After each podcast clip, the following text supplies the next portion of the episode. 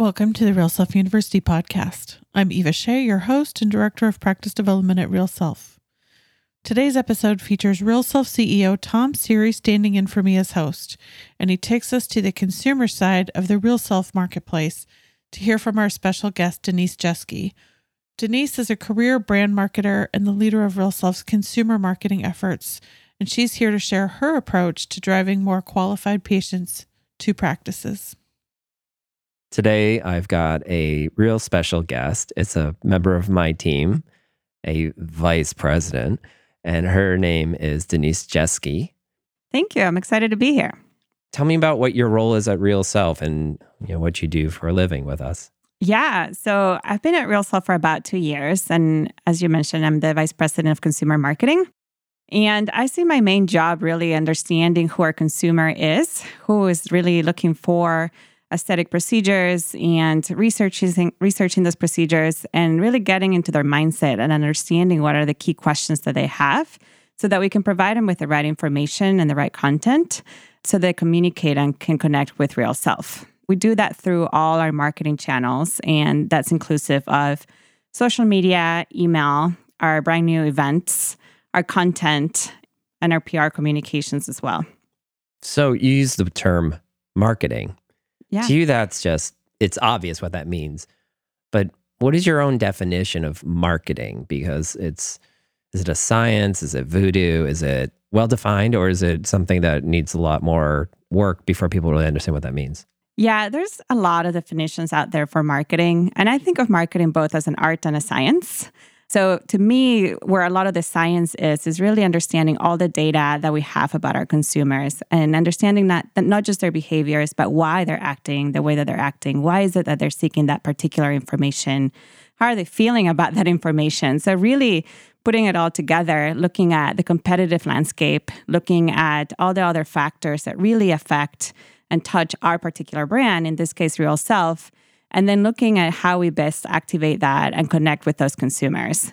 And a lot of people think of marketing as like the advertising piece. That's really just like kind of the output of all the work that we're doing behind the scenes to that particular communication. So when we say something like Real Self is your go to advisor for cosmetic decisions, there's a lot of work that we've done behind the scenes to really understand what is it that the consumer is looking for and how we can add value to that consumer to get to that expression and that communication that we put in front of consumers. Yeah. So, really nuanced, in other words. There's a lot of nuance inside of marketing. Yeah, it is. And then I think that's what I love about it. It's like a lot of people ask me, like, what's your typical day? And there's really no typical day. You know, one day I could be looking at events and what is it that we're doing in those particular events and how we're executing. And another day I could be looking at our email program and why is it that particular email really resonated with our consumers? And another day i could be really thinking about what is it the next promise that i want to give to our consumers? How do i increase the trust that consumers have on real self or the doctors in our platform?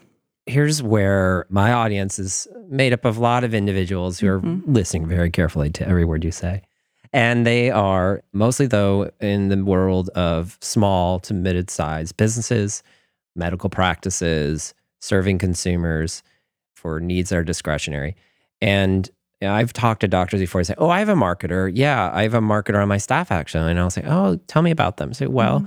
they were previously working for an agency where they created billboards or something that, you know, just has some element of the world of marketing inside of them. So what is it that is important for practices to hear from you in terms of what does it mean for a practice to have an individual helping them think through marketing as an overall science, as you say, and and art, so that they get the full picture, not just maybe one element of it.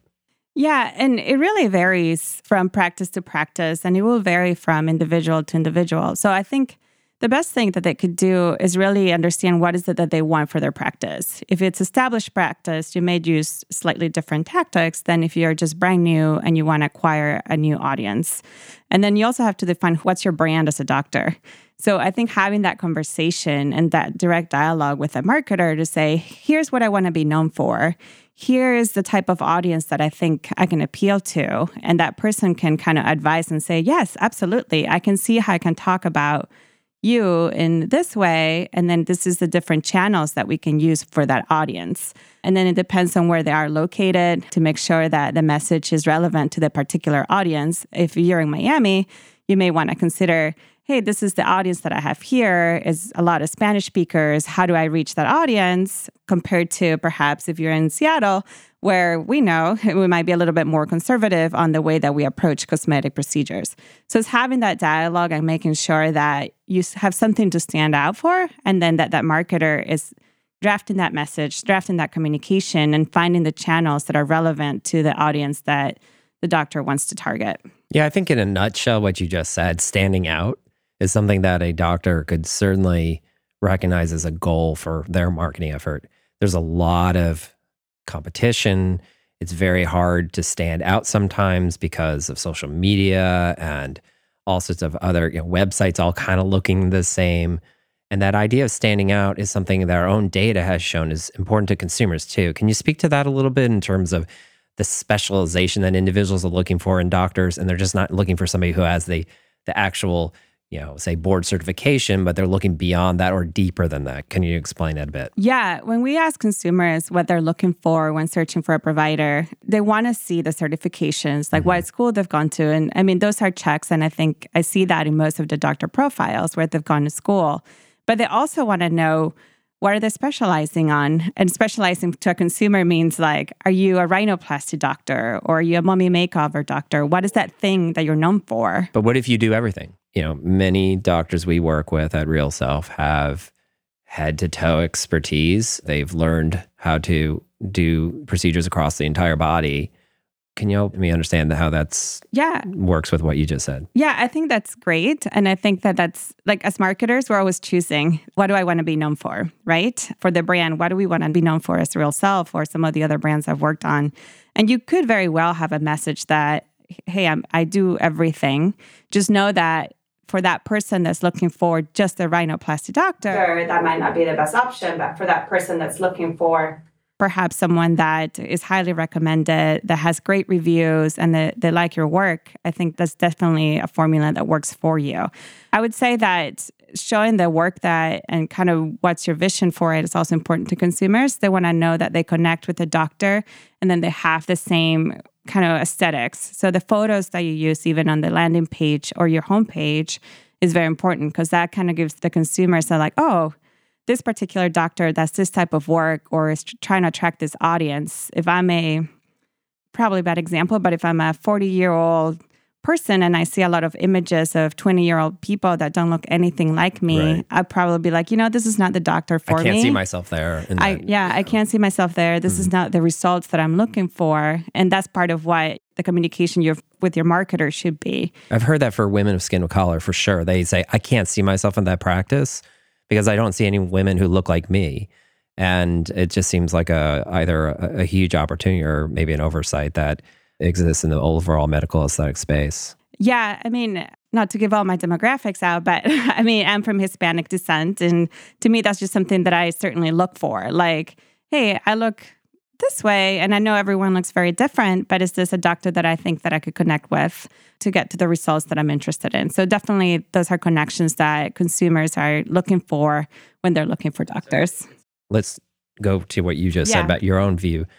It sounds like you're using some emotion in how you are approaching the decision, not just, you know, left brain statistics and information that is like, well, what is this person certified in? What are their experiences and so forth? Yeah, I think that the the statistics, the credentials, the profile help get a lot of the consumers at the door.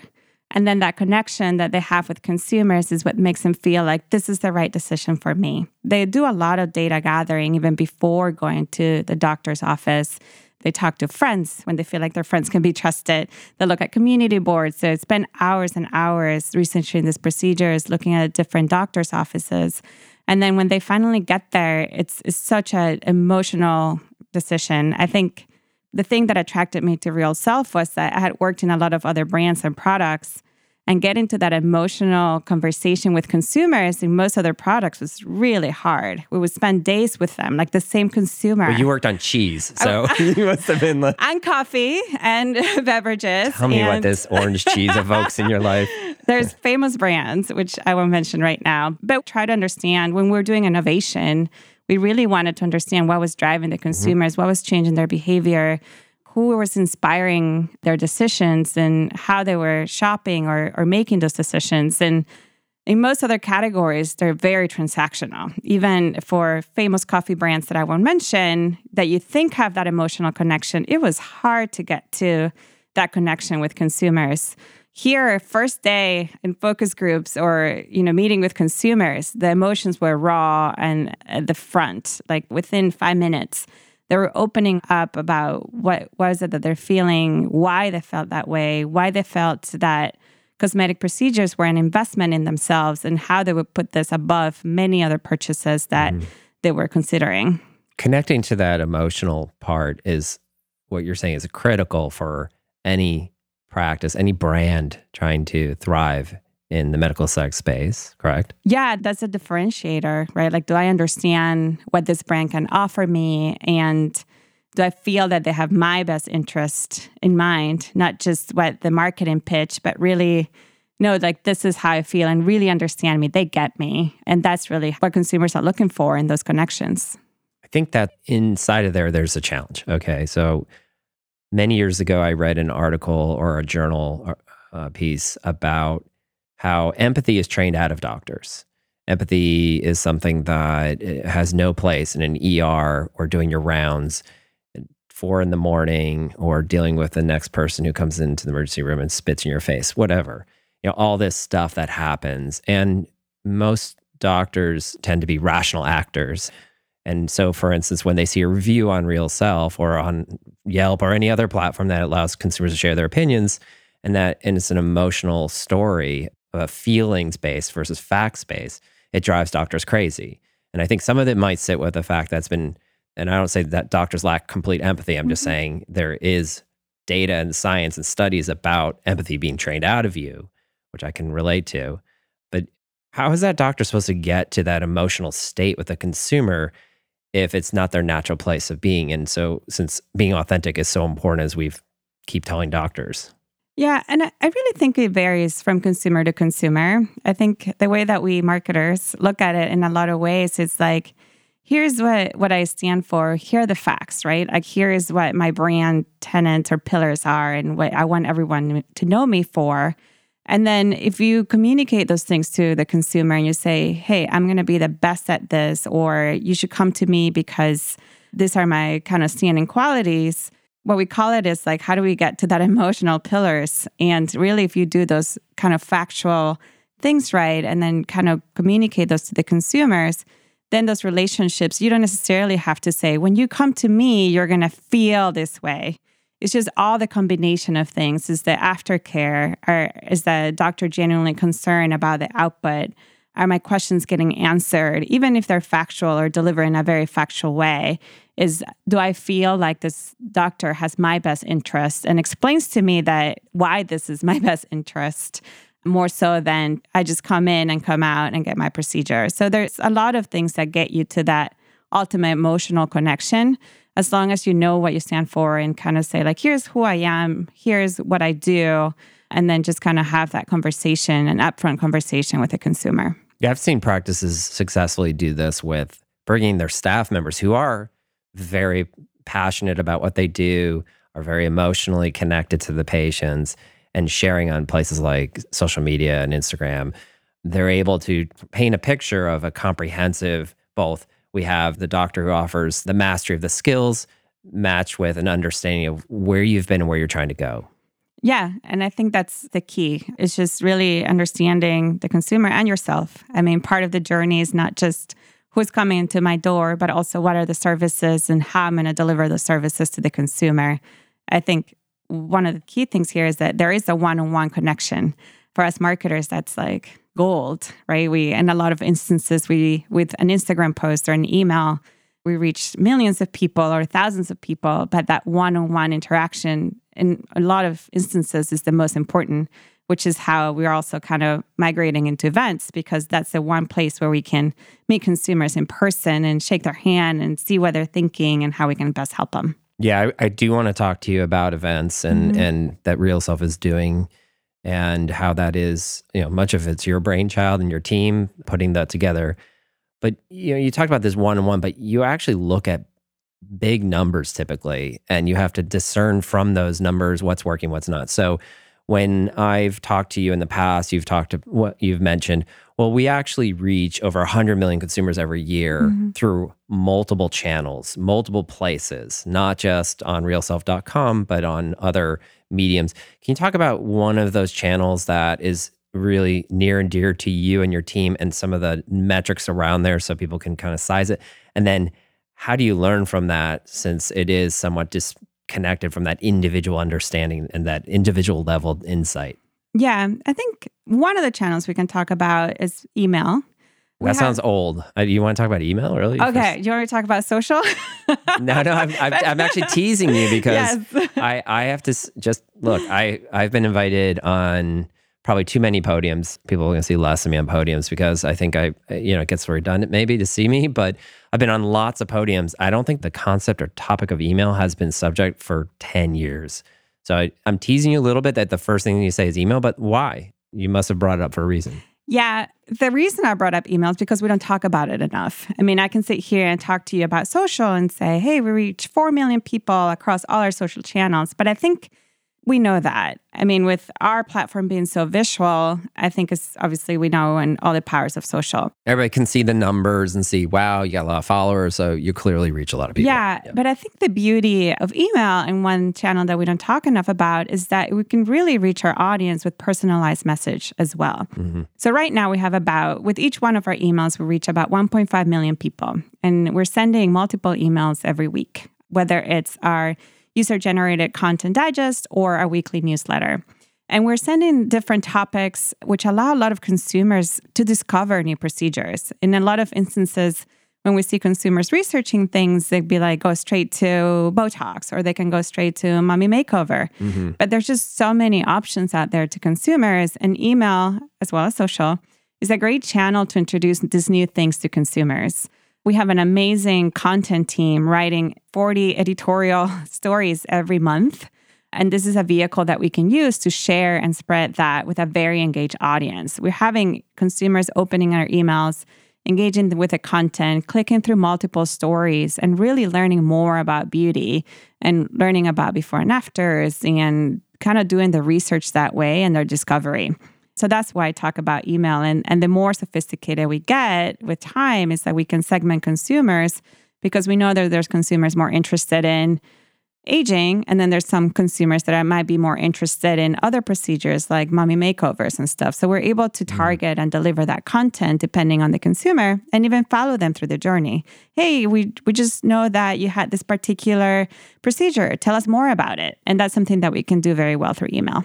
One of the things that I've heard your team use in meetings is this concept of owned channels and email being an example of that. What does that mean? And can you explain that? Yes. Why is that important to your team? Yeah. So, owned channels are the ones that, like the term says, we own and we control. So, this one gives us our database of consumers, the ones that register with Real Self. We have more information about them normally, and mm-hmm. we're able to control the messaging and the delivery. So those examples of those would be social, like our YouTube, we own the Real Self YouTube account or the Instagram account or our email. There's these other channels that are paid channels, and those are the ones that where we're putting dollars to kind of amplify our messaging through paid media. So if you ever see one of our ads on a billboard or on the radio or a digital ad, those are what we call our paid channels because we're mm-hmm. paying those partners to put the real self messaging out there. And then earn is primarily our PR channel. So, what is based if we're doing an event in a particular place or if we have an amazing story about safety, another publication start talking about it and citing Real Self as authority for that information, that's earned media. We don't pay for it. We truly earn that respect and that mention from other publications. It sounds like you have to put together a lot of puzzle pieces that's my visual I have when you just described as a bunch of puzzle pieces coming together. Maybe that's the wrong visual representation for you. Maybe it's a bullseye. But what's at the center of that? What what holds it all together and pulls everything in the same direction? So what holds it all together is really understanding the consumer and then the brand. So when you see our messaging or our stories or any of our photos, we really put real self at the center. And what real self is, is our community stories, our doctors, and then all the unbiased information that we present on our platform.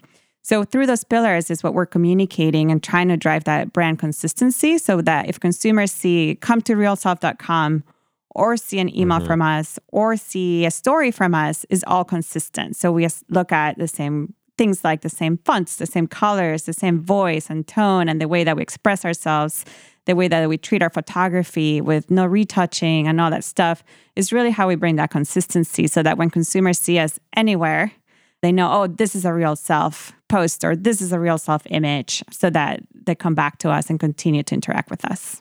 So you must see, you know, as you're out in the world, you must see inconsistencies in brand all the time, must drive you crazy.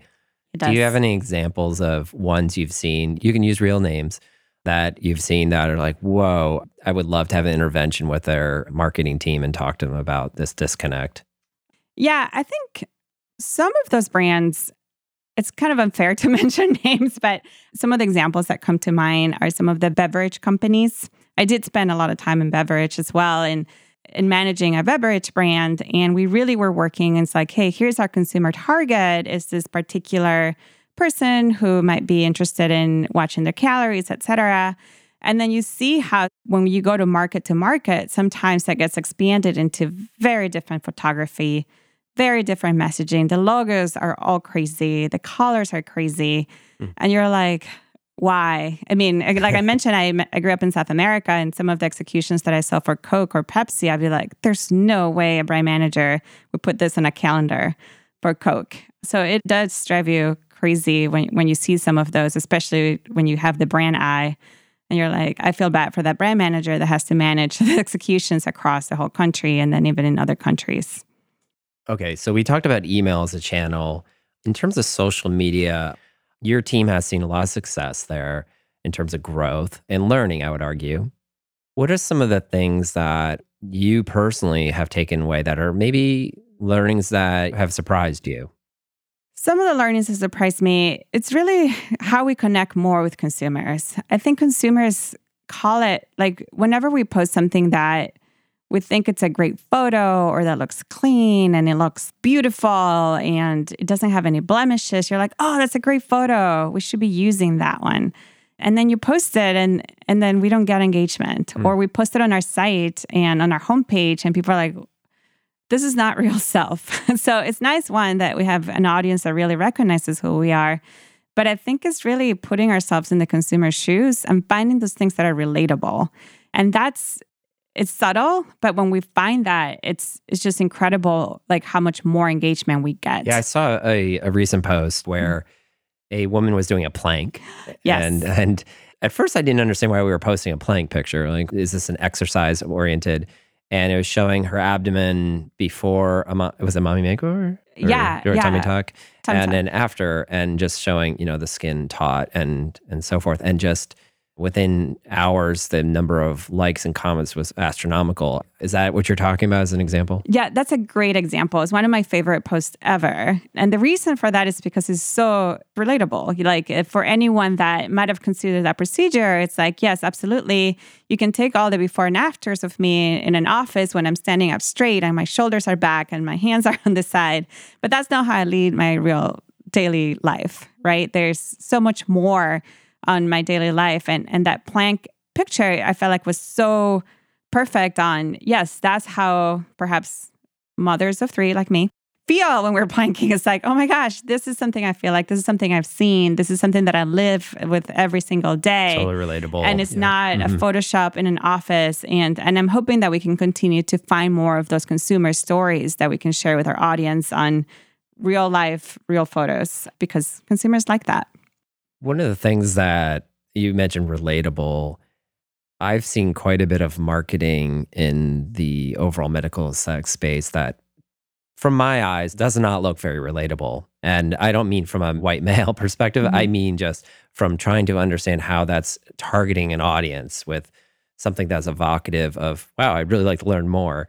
I see a lot of pictures of pretty white females with blonde hair or 18 year olds who are used in a wrinkle reduction type ad or something that just feels very disconnected from what you just described? Is it that the marketing teams behind those brands, those products, stuck to a formula that used to work? Or do you believe maybe the insights that you're gathering are unique and, and something that uh, haven't reached really the masses?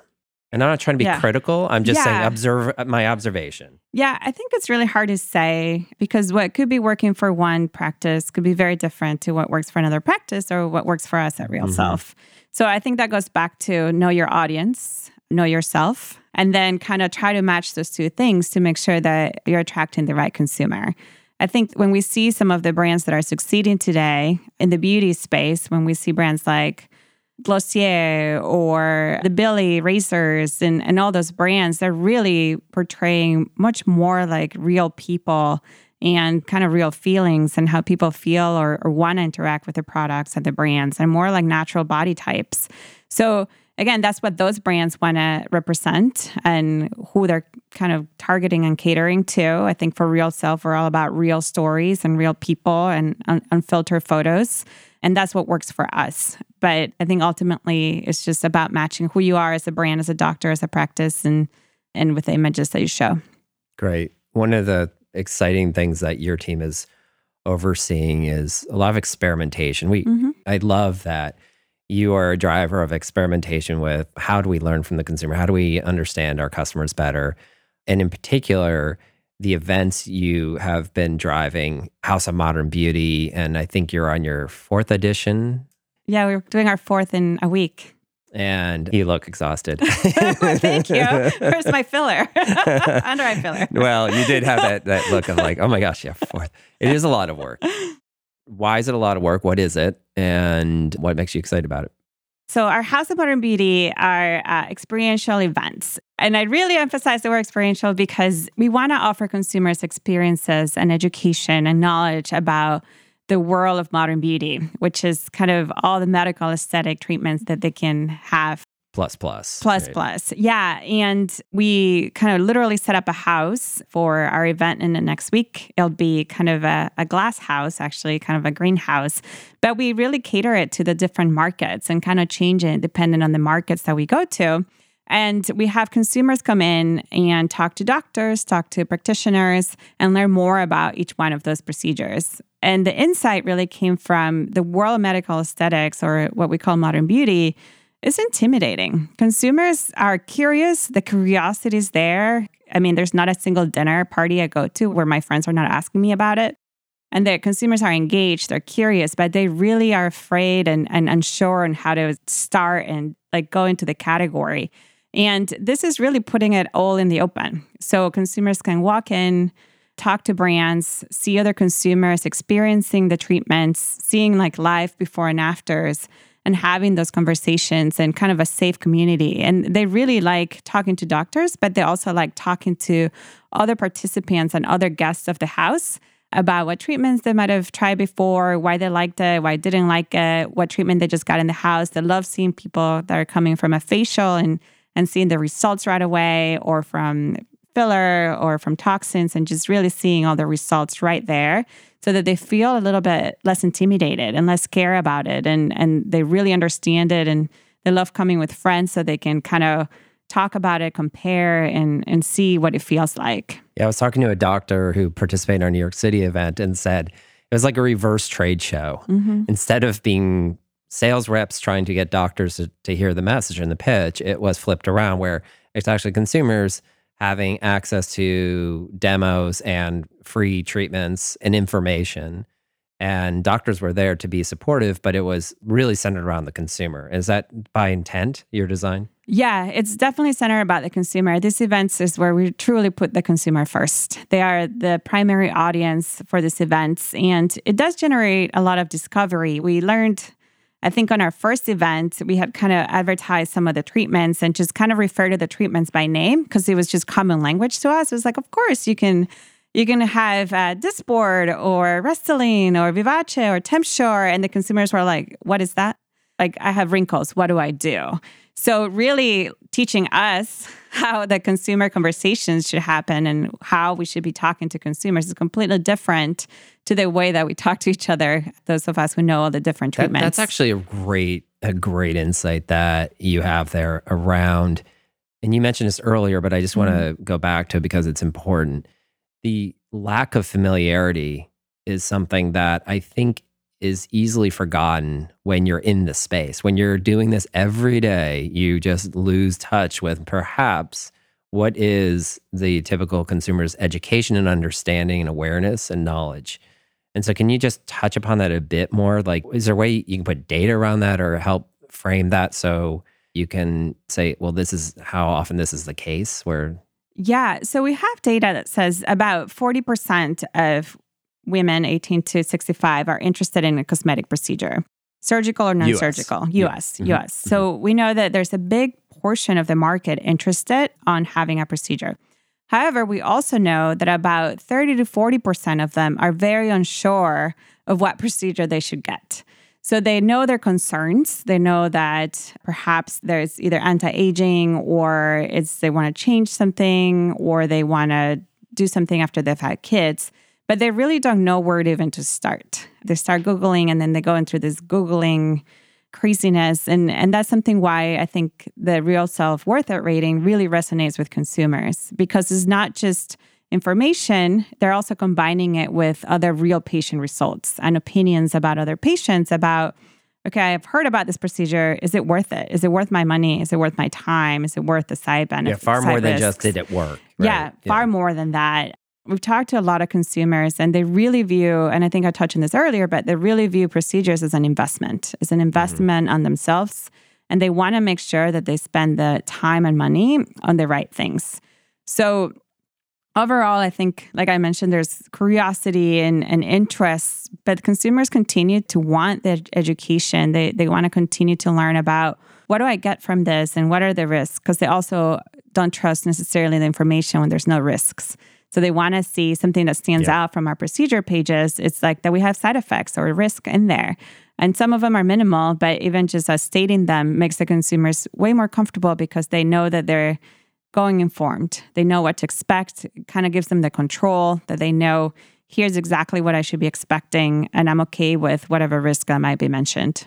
Yeah, I think trust is a very interesting word to hang on for a little bit because I do believe that is at the heart of opportunity in terms of if you can find and forge a path of trust to a consumer who's on a digital platform, you're going to see lots of success as a business. But trust is in short supply in our world. One of the things your team was instrumental to changing on our platform at Real Self was an indication of a doctor's status being verified, yeah. Real Self verified. Can you explain why your team was so passionate about that? And also, I would love to hear how's it playing out? What are we seeing the data? What is the consumer uptake of that concept and so forth? So, when we were doing even our basic like brand, what is real self? There were three things that consumers were looking for from real self. One was the real consumer stories, the unbiased information.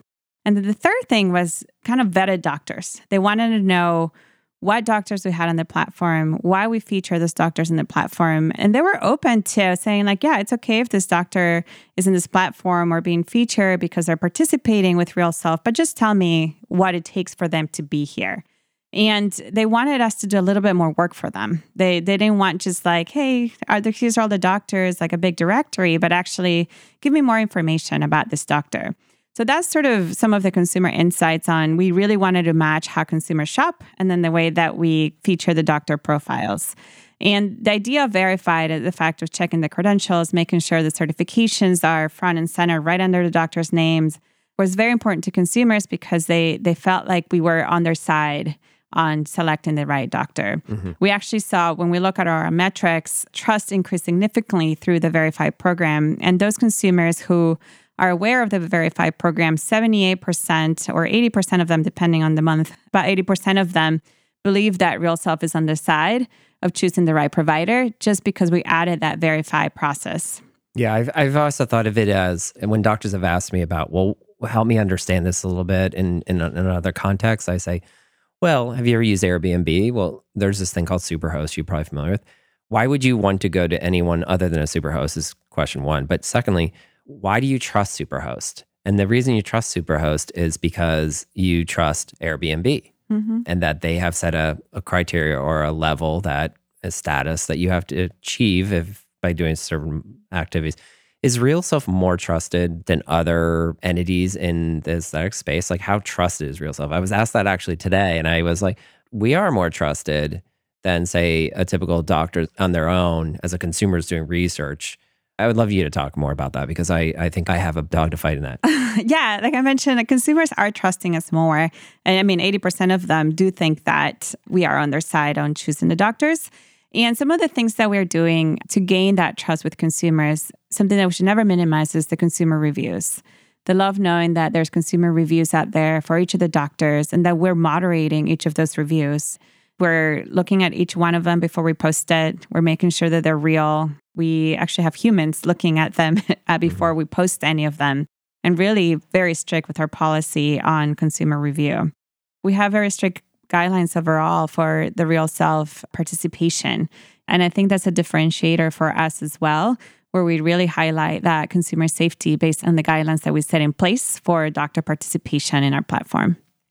Great. And I think verified can get confused with board certified or that we are attempting to to replicate or suggest an alternative way to find a doctor but that I don't believe was your intent. No, that's not an intent at all. It's really verified is for those doctors that really have put in the forefront the trust and transparency. So we're checking their credentials every three months to make sure that they're in good medical standing. And and that seems pretty straightforward to a lot of us who work in the industry and where we know where to find this information.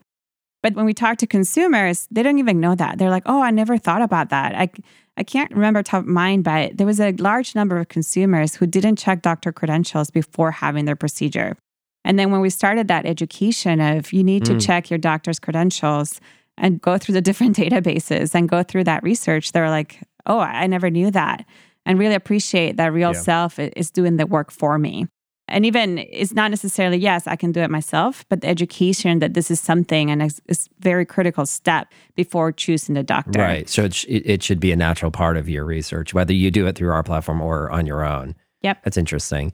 Yeah i just as an anecdote i tried to look up a doctor on the state of washington medical information websites just to find out their standing. I was thinking of, of that doctor for one of my children and kind of important right? Yep I kid you not, here I'm in a technology space. I've been doing this a long time. I know how to use websites, you know, just like most people, but I figure I'm a little bit savvier than the average. I couldn't figure it out. I kept erroring out. I tried 10 different ways, searches and Boolean that. And and I just finally gave up and I was super frustrated and I kind of felt paralyzed my decision making process. So Yeah, and that's part of the education that we're doing with consumers. You need to make sure that you're checking the doctors that you're going to. Consumer reviews are very important as well because it really shows that the consumers are satisfied with that doctor. And then we're making sure that those doctors have also the photos for the consumer so that they can see their work. Denise, thank you so much for uh, all the time you've spent with me today. And I've learned a lot more about you and your insights. But there must be at least, well, a dozen indicators you look at every day to see how you're doing, how your team is doing, and are you doing the right things? But if there's just one thing you were to look at, and maybe even doctors could look at it as a metric of success, what would that be? Well, one of the things we look at for business results is how many consumers are coming to Real Self because of the marketing channels. And the marketing channels we consider our homepage, so people that are coming directly to realself.com through our email, through our community engagement, and through our social channels.